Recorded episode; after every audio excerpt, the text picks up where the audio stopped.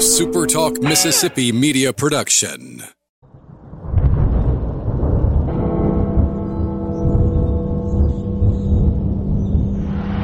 You can wrap this one, my friend, in maroon and white. Ten seconds.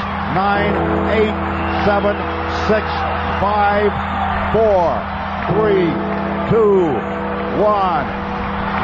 Bingo!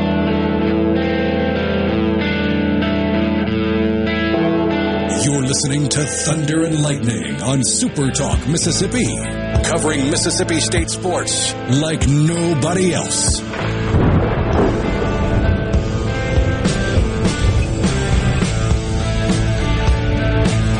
Hey, y'all. I don't know why I decided to go Paula Deen there for a second, but whatever.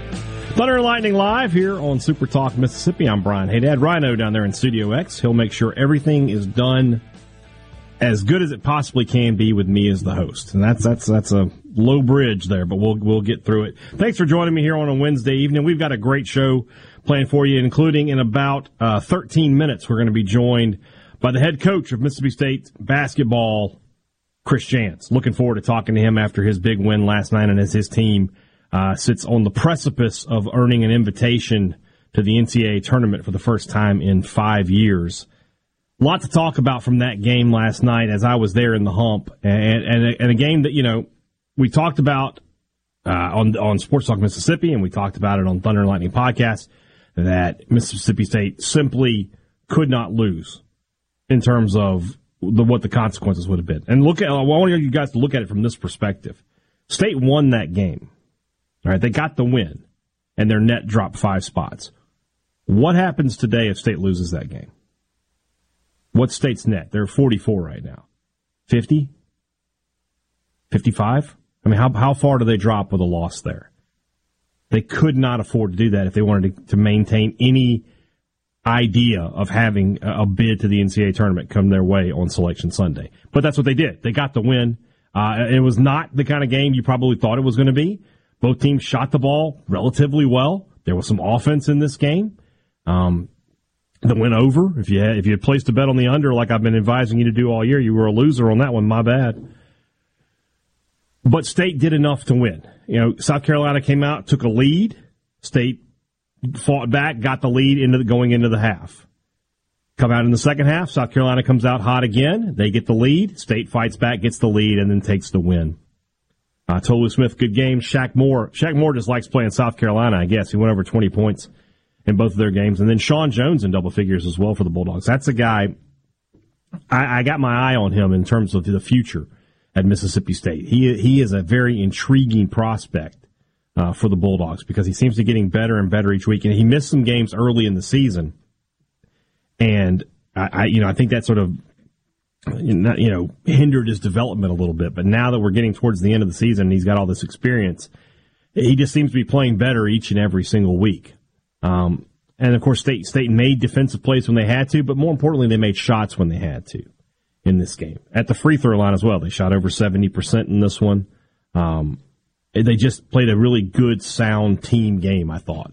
You know, I've been saying for weeks that I don't think State's played a complete game. This was probably as close to it as you get. They're still not good from the three point line, but at this point, I mean, you're you've got one game left in the regular season. You just kind of are what you are from three point line if you're Mississippi State. So good win for the Bulldogs. No question about that. And and again, a question, a, a, a, win they absolutely had to have. Dwayne and Brandon asking why did they drop? I mean, it's simple as they played one of the worst teams in college basketball. Uh, there was a big w- momentum shift or a, a big shift in the in the net last night with Iowa going on the road and beating Indiana. That moved up Iowa up from 43 to 33. Indiana moved down from 18 to 28, and then there's just you know, the aftershocks of that, you end up where you end up. Basically, a lot of teams dropped. State dropped a little further than maybe. I, I thought, I honestly thought they might stay up, but I didn't see them drop into 44. 44 is a big drop. And that's, to me, has changed this Vanderbilt game's perception to me. I would have told you on Monday that State, as long as they beat South Carolina, they were fine. No, no, no questions asked. They're going to get in the NCAA tournament. Now I think they might just need to just go ahead and remove all the doubt if you finish 500 in the conference, you're getting in with 21 wins and a net in the in the high 30s, low 40s. You're just you're going to be in at that point. A loss makes it more interesting. A loss makes you think that you might have to return to Nashville next week and, and take a couple games just to be sure in the SEC tournament.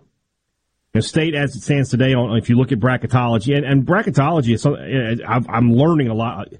I haven't had to follow a lot of bracketology these last few years because of Mississippi State basketball. They just haven't had to. Um, but Joe Lunardi does a pretty good job of, of, of planning, you know, of, of plotting out how this is going to go. But there's a lot of models, and his model doesn't agree with everybody else's model. A lot of the models out there say states in regardless of all this, comfortably in the field of 64, not 68, not playing in the play-in game. Lunardi has them in the play-in game as we speak, so they would play in the uh, the opening, uh, the first four games there in Dayton before getting into the tournament proper with a win. The, the bracket I saw today, I saw, I think it was Andy Katz's bracket. so he had state in a play-in game against Wisconsin. So that's enough of a rock fight right there. That's two teams, you know, first team to 55 probably wins that game. And then he has them going into the tournament, and the winner of that game playing Virginia. So just when you thought it couldn't get any uglier, just when you thought the basketball couldn't be, you know, pushed back any further in the 1930s, Mississippi State versus Virginia. I mean, they might as well just legalize swords on the court at that point. That would be an ugly, ugly basketball game. I'd like state state chances in it though, because I think state thrives down there. I think they thrive in the mud. They like to they like to get dirty. They like to, to play, you know, in, in that style of uh, Uh, uh, of tempo and, and, and that style of play. So this game with Vanderbilt is very interesting. And Vanderbilt's such an interesting team. They should be easily in the NCAA tournament. They have nine conference wins already this year, but they have bad losses. And, they have you know, a couple of quad four losses. They have, I, believe, their loss to Southern Miss is a quad three loss. I mean, they, they just don't have. Those are things you can't have on your resume. That's another big reason why State is as good as they are right now. They have one quad three loss, and it was in in, in you know mid January. State's won eight of its last, uh, I'm sorry, seven of its last nine. If they win on Saturday, they'll have won eight of their last ten games. That is as picture perfect a resume for getting into the tournament as you can. You're playing well at the right time. You're hot at the end of the season. You finish a 500 or above in your conference. You've got a good net. There's nothing not to like about Mississippi State's tournament resume. You don't have any bad losses. If State wins on Saturday, they'll have nine combined quad one and two wins. That, that that's a great resume. They'll they'll be in regardless. They can if they win Saturday, they can go to the SEC tournament, lose the first game to whoever they play, and feel completely confident about what's going to happen on Selection Sunday. They lose, they might need to hang around a little while next week when, when in the SEC tournament. It's it is interesting to me how with one game remaining, a, a win can affect your resume as much as this did. And like I said, I shudder to think what Staten's net would have been with a loss. I don't know if there's any simulations or models that that, that predict those kind of things, but it, it's really easy to, for me to say they were 39, they dropped to 44 with a win, they would have dropped to 50 with a loss, and at that point you're in trouble. You're in real trouble because you're, then you're behind Missouri. Missouri still sitting at 49. And there you go. Two games to watch tonight in the SEC. They, they will affect Mississippi State. One is Vanderbilt and Kentucky. Um, in, in, terms of, of, of, net, I don't think even with a win, Vanderbilt's net is 85. For it to be a quad one game for State, it has to go to 75. I don't think even with a win, they would jump 10 spots. But obviously, you want to see how Vanderbilt's playing. You can watch that game. And then Alabama hosts Auburn tonight. Auburn is at 37, I believe, in the net as of today. They've lost uh, five of their last seven. Their last two games are against Alabama and Tennessee, so they have a chance to sort of be the opposite of Mississippi State, and they're finishing weak. They will have lost seven of their final nine games going into the SEC tournament in all likelihood. Um, you know, you go back to the game that Mississippi State lost to Auburn uh, in what early January, second week of January, I believe and a game that State was 0 of 18 from the three point line. I mean, that's one of those where you say, gosh, if they could play again, you'd probably take Mississippi State to win that game. But as it is, you can't do that. So Auburn has the head to head. I'm interested to see the SEC tournament bracket as well. It's just, it is really clustered right now. We're gonna, you're gonna have to wait until the final weekend of the season to sort of see how the middle, you know, the, the top three are kind of where they are. Uh, you know, Alabama, Texas A&M, uh, and and and Tennessee are just sort of there, and then Kentucky is in fourth. And then you got this big jumble of nine and you know eight, nine and seven, nine and eight teams, eight and nine teams, and it's just going to have to kind of figure it out. So we'll see what happens there. Alabama also they they would clinch. Uh, they have clinched a share of the title if they win tonight, and then if they can win it outright, they play Texas A and M Saturday. They would be the outright SEC champions. If A and M, yeah, if A and M, yeah, no, no, I'm right. I'm right. Yeah, Alabama is is already clinched a share of the title. They would clinch it outright. Now that I think about it, with with a win tonight, I think. I could be wrong. It's a tainted title anyway. We're gonna who we who we who we kidding? We all know what's going on there. All right, when we come back, we got a, we got an appointment with the dentist. Coach Chris Jans joins us. Talk about his team and their chances to play in the big dance. What's Selection Sunday, which is only 11 days away. It's good to be excited about that again. We'll talk to him in just a few minutes. This is Thunder and Lightning live here on Super Talk Mississippi.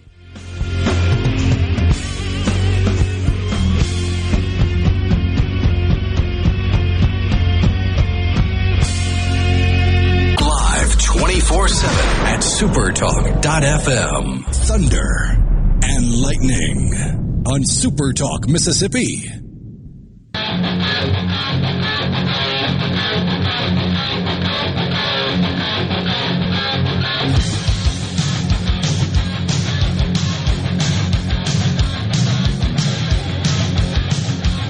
Welcome back to Thunder and Lightning here on Super Talk Mississippi. I'm Brian Hayden, and joining me now the head men's basketball coach at Mississippi State University, a man known as the dentist by our friend Jon Rothstein, Chris Jans. Coach, you know, John also has another saying. He likes to say, This is March. And this is March. It's March the 1st. Has it felt like March for you for about the past five or six weeks? It feels like your team, maybe not in must win mode every game, but you knew you had to pile up some wins. Yeah, it's felt like March for weeks, not going to lie you know, I'm used to being in a league where you had to win three games at the conference tournament to play in March Madness.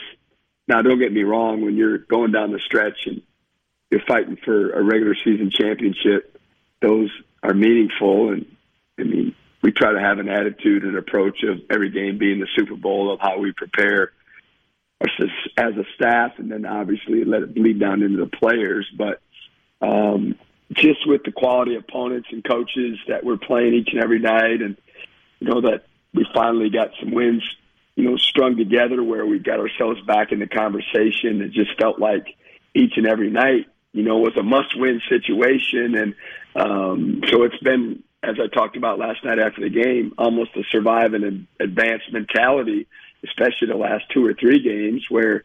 Uh, how you play is almost irrelevant. It's more just, hey, figure out a way to get a win and and get on to the next one.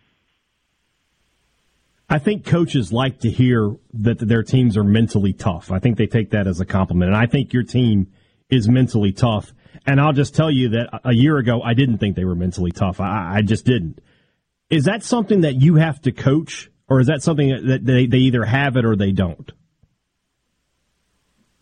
Well, I appreciate you saying that. Uh, I, I'd say we're still a work in progress, but we've definitely gotten better in that category. And yeah, I would tell you most coaches would would agree with your sentiment that you would love to have people that are in the know and understand what's going on out there. That your team has some mental toughness to it, because at the end of the day, when you get late in the season and scouting is at an all time high and familiarity is you know strong with everybody that you're playing. I mean, you're just going to have to have those kids stay strong together and, and fight through the ups and downs of each particular game and the runs that come with it. And um, this team's definitely gotten better in, in that category. And um, I think there's a lot of that goes into it.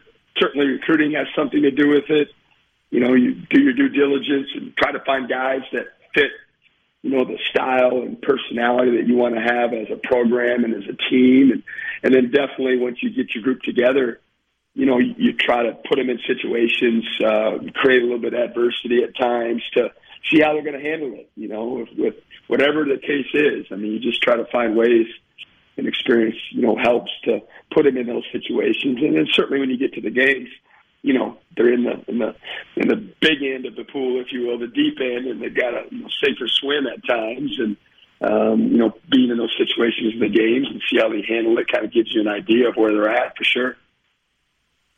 Just want to point out that within your answer, you referred to me as somebody in the know. So I'm going to put that on my resume. I am a person in the know. I would, I would, I would strive for more. I would strive for more than me telling you you're a guy in the know. Okay, I Coach, I take what I can I get in this life. About the fact that I didn't realize that, you know, when Jon Rothstein decided to, you know, give me and our program um, some exposure, I guess, um, or at least a name and he's been prone to do for a lot of coaches uh, since he's been handing out, handing out these names that it was going to stick so much locally. And I'm not complaining. Um, I just didn't realize that would be the lead-in to uh, tonight's conversation. I, I, I, said on Twitter today I had a dentist appointment at 6:20 p.m. So here you are. I'm, I'm in the chair with you. Oh when I, you know, being in the media, we, we talk about preseason and expectations, and, and what I would tell you is that this team has overachieved relative to my expectations of them back in November. And I think most people in the media would, would tell you the same. As a coach, do you ever think in terms like that? Do you ever think, hey, this team, I'm getting more out of this team than maybe even I expected? Or, or do you think about being, you know, I'm ahead of schedule, we're behind schedule, especially in terms of during the season? Not really. You know, I think obviously most coaches are uber competitive. And when you read the prognosticators and all the people that are smarter than us try to pick an order of finish. I mean, it's really, really hard to do, especially in the landscape of college basketball with the portaling and the transferring that there is now. But, um, I mean, you always want to exceed expectations, right? You know, that's what everyone's goal is to be better than what you're expected, to um, use it as motivation. And, um, you know, I'm not trying to I mean, this is what it is. Like, we haven't exceeded my expectations of this year's team.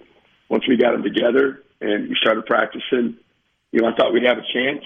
You never know how the season will unfold, and I was obviously clueless to what it's like to go through an SEC schedule. Um, and so I, I didn't, you know, have anything to compare it to in terms of this team competing in this league. But our staff and our players, I mean, we, we we talked in the fall about you know where we wanted to be at this point in the year, and and we're there. I mean, certainly, I'd love to have another win or two under my belt, but you know we don't, and that, that's where we're at, and, and we're in this position that every game is so meaningful, and it's that survive and advance mantra already, even though we're not in the conference tournament yet or any other postseason tournament. But at the end of the day, um, you know, I'll let other people judge if we've exceeded expectations or not. But uh, we're just really focused on you know, trying to prepare for, for each and every game and, and get the most out of this team as we head down the stretch. I don't think it's it's any you know great mathematical equation to say a team plays better when its best player plays better. And you know you look at the first five games, especially of SEC play. Tolu Smith, I didn't think he was playing very well. Had a, had a, had some rough times, especially at the free throw line the Alabama game on the road, he, he, he turned it around, and since then has been playing at an incredibly high level. What changed for him in terms of his game, maybe his preparation, that's that's turned him back into the player we had seen the previous years? Yeah, I would agree with everything you said. Um, you know, I'm not sure. I try not to speak for for my guys, but I don't know of any one instant or one moment or one play or even one game that turned the tide for Tolu, but he definitely struggled early. Um, one thing that stuck out to me was was almost as if he was begging for fouls when he got around the basket. That he would make his move, and like his goal was to get fouled rather than actually put the ball in the basket. And he had a lot of attempts that were flailing attempts at the rim, and I was just a little surprised. And I talked to him about it because it's not like he was a veteran of this league and he knew how physical it was more so than I did and should have known that that wasn't going to work, that these officials are the best of the best and they're not going to, you know, get tricked by any of that, you know, flailing around and, and acting like you got fouled and it's a physical league regardless uh, of the histrionics that go on sometimes when you're trying to draw a foul. And um, I believe that that had something to do with it. He kind of got back to more focused on just, you know, if I get fouled, I get fouled. I'm going to make this move and not worry about getting blocked or getting fouled and, and, and see what happens. And um, he just, to me, just he's got more comfortable in his space.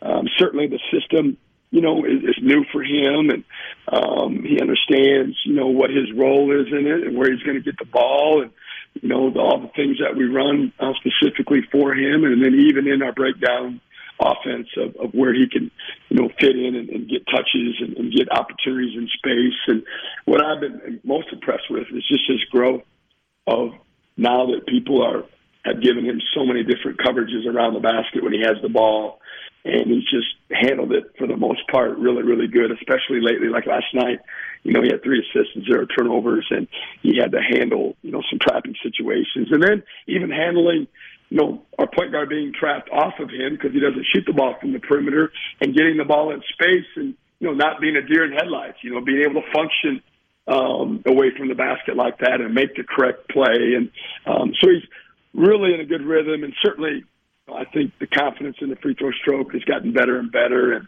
um, hopefully that's all behind him. Only got maybe a minute left to go, but I, I think the term glue guy sometimes gets overused. But that's Cam Matthews to me for, for, for this team. Just in, in 60 seconds or less, what does he mean to your team? One word warrior. And that's about as big a compliment as I'll probably ever give someone. Um, he's a warrior. I mean, he just he's ready to roll. You know, whatever we need, if if it requires uh, you know switching on to whomever, you know, he's going to get it done. Um, he's just highly competitive, cares about winning, cares about our basketball program and our basketball team, and he's you know an emotional leader for us, and he's so darn coachable. I mean, that's what I probably love the most is, you know, he likes to be coached, he handles coaching, and he's a big part of our team, obviously. One more game in the regular season for Mississippi State this Saturday at Vanderbilt as they try to put a bow on a tournament resume. Coach Chris Jans, thank you so much for your time tonight. I really, really appreciate it. All right, Ryan. Appreciate it, man. Coach Chris Jans, we'll be back in just a few minutes here on Thunder and Lightning.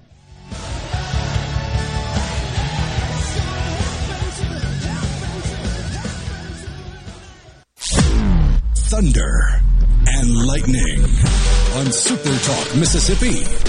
You called down the thunder, well, now you got it.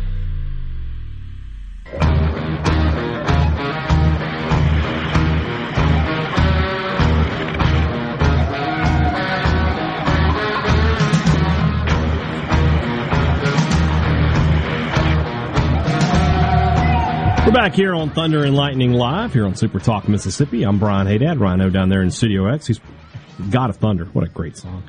Makes me feel good about life when I hear it. And if you missed our interview with Chris Jans, which was just a few minutes ago, don't worry about it. We got you covered. You can always catch the replay of the Thunder and Lightning uh, sh- live on the podcast feed, anywhere you get podcasts from. It's available there also. Uh, we will have that uh, clipped out and available for you on the Super Talk YouTube channel. And if you haven't subscribed, uh, Mississippi's YouTube channel. You're missing out. Everything great that we do here at Super Talk, all the news and all the sports that we put out every day, it's just right there for you. Every interview we do with, with newsmakers here in our state or with our sports figures here in our state goes straight to that YouTube channel, uh, courtesy of, of our, our social media teams. So check that out. Subscribe to it today. Subscribe to our, our podcast, not only Thunder and Lightning, but the Rebel Report, the Eagle Hour, the Sports Talk Mississippi podcast. It's all there. Oh, and by the way, it don't cost nothing either. So when I see, you know, other media organizations, hey, we're running a special on this, we're running a special on that. Hey, we got a, we got this going for you for a limited time. Guess what? It's always free here at Super Talk Mississippi. Don't cost nothing. You can listen all you want. So there you go. Uh, let's talk a little baseball. I don't think that if you had told me uh, prior to about nine o'clock uh, last night that Mississippi State was going to walk 11 USM batters and hit another one of them uh, and have three errors in the game that they were going to win, I probably would have told you they lost by 10.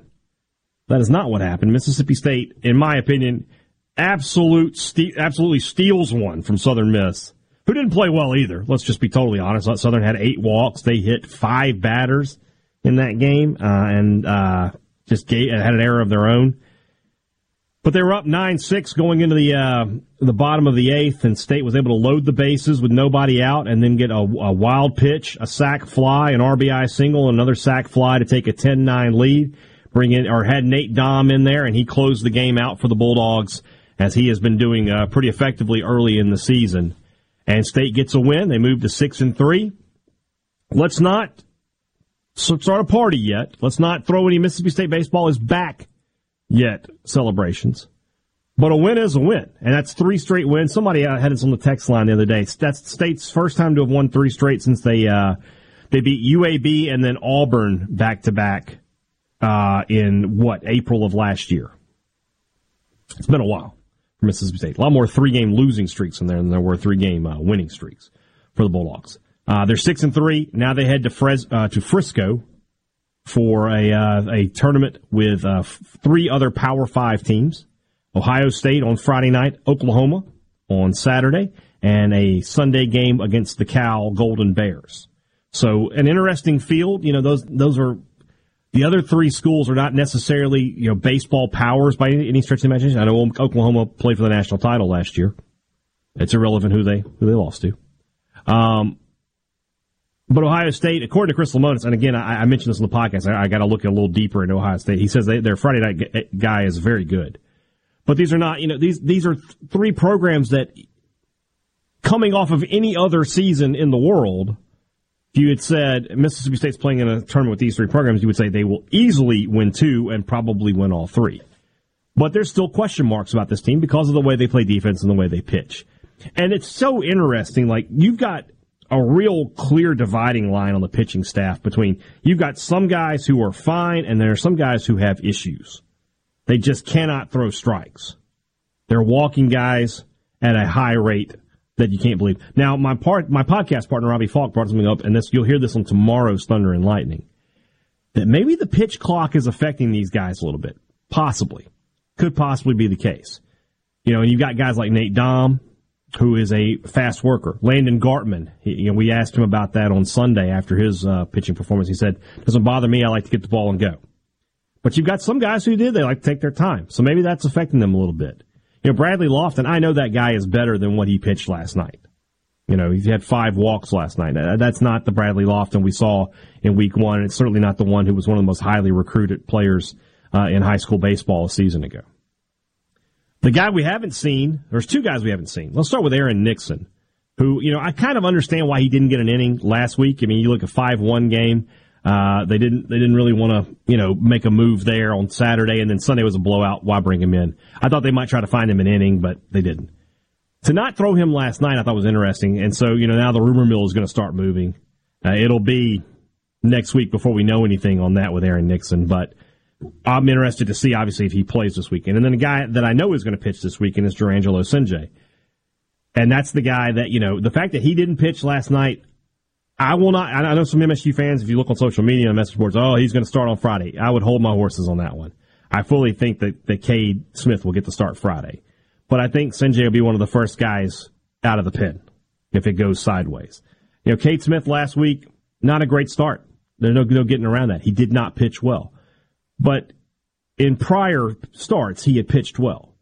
You know, I think sometimes we just get so caught up in. And with state fans right now, I understand, you know, you're kind of on edge with this baseball program. It was a bad season last year. You want to bounce back and get back to Mississippi State baseball. I get it.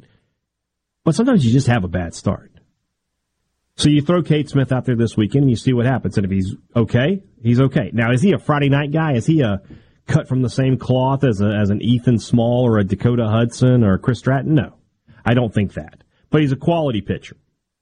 So if he has a good start this week, you move forward. And if he doesn't, then you make changes and make it really simple. And I think you go Graham Eintema on, on Saturday. He was very good last week. Kind of a revelation, to be honest with you. You know, a guy that when it comes to preseason hype, there was zero surrounding him but he came out and gave you a strong pitching performance. And then Landon Gartman has been very good. And that's kind of what Mississippi State fans and people expected coming from Memphis, where he had been a, a successful pitcher.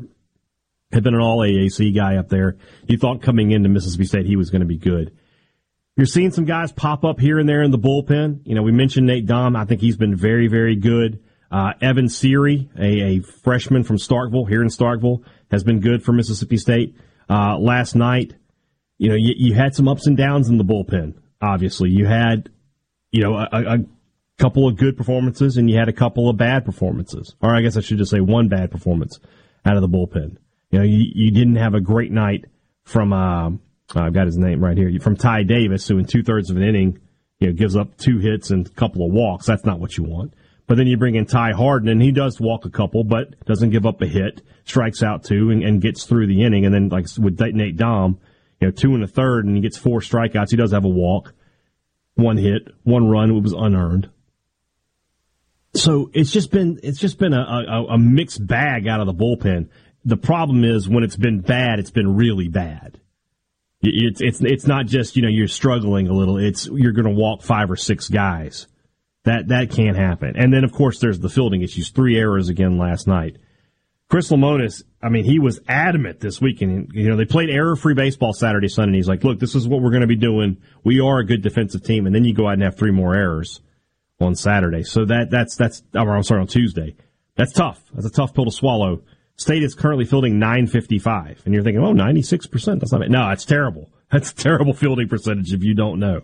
Uh, it's, it's last in the SEC, as you might imagine, as they are in walks uh, as well. Walks and errors, if you're just giving away bases in non-conference play, in conference play, that's what turns into like 13 to 2 games. That's what turns into games you can't you can't do anything. Now, offensively, this team has been pretty good so far. Obviously, at the top of the order, Amani Larry and Colton Ledbetter have been fantastic. Um, I feel like Hunter Hines is starting to come around a little bit. Uh, Slade Alford has been pretty consistent thus far. Luke Hancock, what you would expect, been pretty consistent. Dakota Jordan is still finding some things, but you, the talent there is super obvious. Uh, Bryce Chance has been good. I think Ross Highfill has been very good. Another young player who I think can be a, a cornerstone of the future for Mississippi State behind the plate. There's a lot to be excited about with this team. They have talent. It's just they've got to find, everybody's got to find their roles and get them defined and they've got to make this defensively. They just have to be better. You can't win games in the SEC with errors. You know, one a game is too many. Three in a game is is ridiculous. You you just can't play baseball like that. So, but you know, we say all that, and they still won last night. And maybe there's something to you know to take away from that. Maybe it's like, look, guys, we played about as poorly as we possibly could have. We gave USM every opportunity that we could have and still walked away with the win. So what happens when we play well?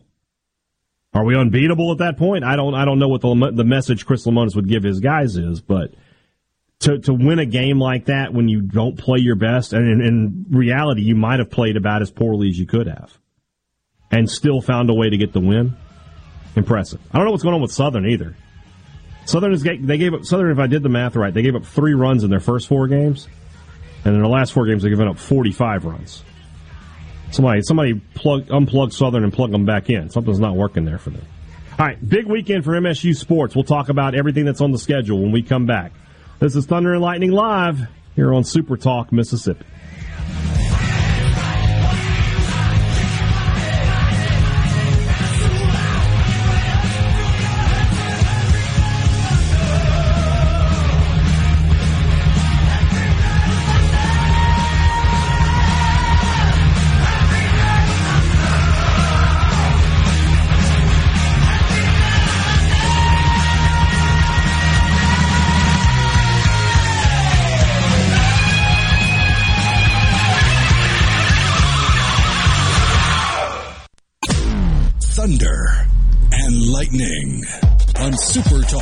Mississippi.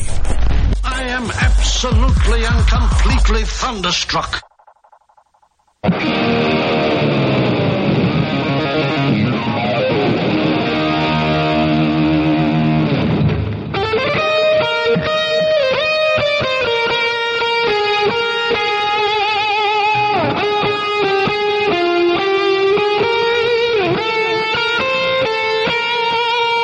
Let's wrap things up here on this uh, Wednesday evening, Thunder and Lightning Live. I'm Brian Hadad. Thanks for tuning in. I do always appreciate you guys making time on a Wednesday to spend it with me. I want to remind you guys that country music superstar Morgan Wallen is coming to Oxford, and Super Talk Mississippi is giving you a chance to win tickets. Enter your name at one of our registration boxes, boxes located throughout the state. For example, you can register to win by going to Got Gear Motorsports in Ridgeland, Celebration Nutrition in Columbus, or at Black Sheep Boutique in Tupelo, and many, many more. So go to supertalk.fm slash Morgan Wallen to find the full list of registration locations. Find one near you. Winners are going to get two sweet seat tickets to see Morgan Wallen at Vaught Hemingway Stadium Sunday, April 23rd. It's all brought to you by our friends at First South Farm Credit, King's Daughters Medical Center, Jumpstart Test Prep, and Toyota of Brookhaven. That concert is going to be wild. What a wild weekend in Oxford, too, with it. I think it's LSU weekend going on there. Goodness gracious. Um, and of course, here at Mississippi State, we've got uh, Super Bulldog weekend is just, gosh, few uh, few weeks away. It's uh, April 14th through the 16th here. Uh, Mississippi State Ole Miss for baseball for that one. Of course, the spring game and the Brett Eldredge concert over at uh, Dudy Noble Field. So a lot going on in our great state. I like to see that. Uh, spring football practice actually starts next week, believe it or not. The Zach Arnett era gets up and running on Tuesday, March 7th. That'll be the first practice of the uh, of the spring for them. They'll get a couple practices in, then take off for spring break, and then uh, you know practice here and there all the way up until that spring game on on April fifteenth. I think we talked about it a little bit last week.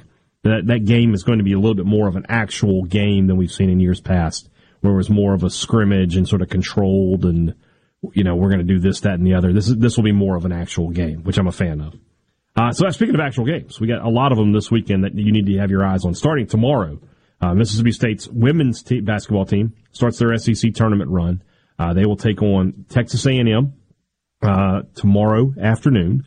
Uh, if they win that game in advance, they will take on the Ole Miss Rebels on uh, on Friday, which is interesting of interest to all of us under normal circumstances. But don't forget that Richard and I have our bet to see who's going to have to wear the other's uh, regalia at the Palmer Home Radiothon. I am currently leading that five to two. A Mississippi State win in that game would make me uh, to the point where I could only he could only tie me, and then he would have to get all four baseball games to do that. Seems unlikely. So I'd feel really really good if Coach Purcell could uh, take Coach Yo down in that game. That would that would almost uh, seal the, the, victory up for me. And then obviously this weekend, uh, Frisco Baseball Classic, Mississippi State, Ohio State, Mississippi State, Oklahoma, Mississippi State, Cal in that order. Uh, the only streaming options are, are, are, local ones. If you're a D1 baseball subscriber, they're running a special where you can stream all weekend long uh, from that. But as far as like ESPN Plus, SEC Network Plus, nada. So if you're looking for that, it's not going to happen. You can always listen to uh, to Jim Ellis on your local Super Talk affiliate uh, to, to, to listen to the games. But if you want to watch, you're going to have to stream via those, and those are pay options. You are going to have to pay an extra fee. I think it's nine ninety nine a day or twenty four ninety nine uh, for the weekend. So go to d1baseball.com. You get more information uh, there. So that's baseball this weekend. And then basketball, 7.30 tip in Nashville. Uh, Mississippi State basically playing. I don't know that's an elimination game. I don't know that I would go that far, but it is a massive game. If State wins that game, I'll stake everything that they get into the NCAA tournament. They would be 21 and 10. They would be 9 and 9 in the conference, and they would be uh, their net would be somewhere between 38 and 42 at worst. It might jump up. It's a quad two win if they get it. It could jump back up to like 37, 36. Obviously, got to watch other things. What's what's going around on around you know. Net is not just about your team; it's about everybody else. You got to see who who loses and who wins. But if State wins that game, I would bet anything that they will not have to sweat on Selection Sunday and then the SEC tournament starts next week. I won't, like I said, when we talked about that earlier, the seating on that is just a mess right now. We'll figure that out when we get there. Uh, but a massive week, a big weekend for Mississippi State sports. If they, they need to find some wins all over the place.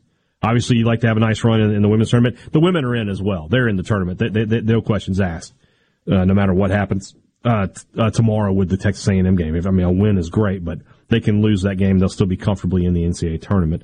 Uh, baseball, if they win two out of three this weekend, they have a three in one week. Again, I won't have the whole baseball is back discussion, but I will definitely tell you they're trending in the right direction. And then basketball, like I said, a win, and we can start talking about Mississippi State, the NCAA tournament, where they're going to be heading, seeding, potential matchups, all the fun stuff that comes with postseason basketball that we haven't had the past, you know, since 2019 was the last time that, the Mississippi State was in the big dance. The last bracketology I saw, by the way, just a quick note, uh, three Mississippi schools were in that. Uh, you obviously had Mississippi State making it as an at-large, but Joe Lunardi predicted USM to win the Sun Belt Conference tournament. They would thereby get the uh, the automatic qualifier there, and then he also had the Alcorn State Braves winning the SWAC Conference tournament, and they would be an automatic qualifier. He had them in the first four, as you can imagine. I think uh, as a 16 seed, if they won their their game, uh, they would take on Alabama, is how he had them seeded. So that would be a tough matchup, obviously, for Alcorn. But three Mississippi schools in the uh, the NCAA tournament will be a lot of fun, I think, uh, for us, to, especially on Sports Talk Mississippi. All right, guys, have a good one. Talk to you again next week, and of course, talk to you tomorrow on Sports Talk Mississippi. I'm Brian Hadad, Rhino down there in Studio X. Thanks for listening to Thunder and Lightning Live here on Super Talk Mississippi.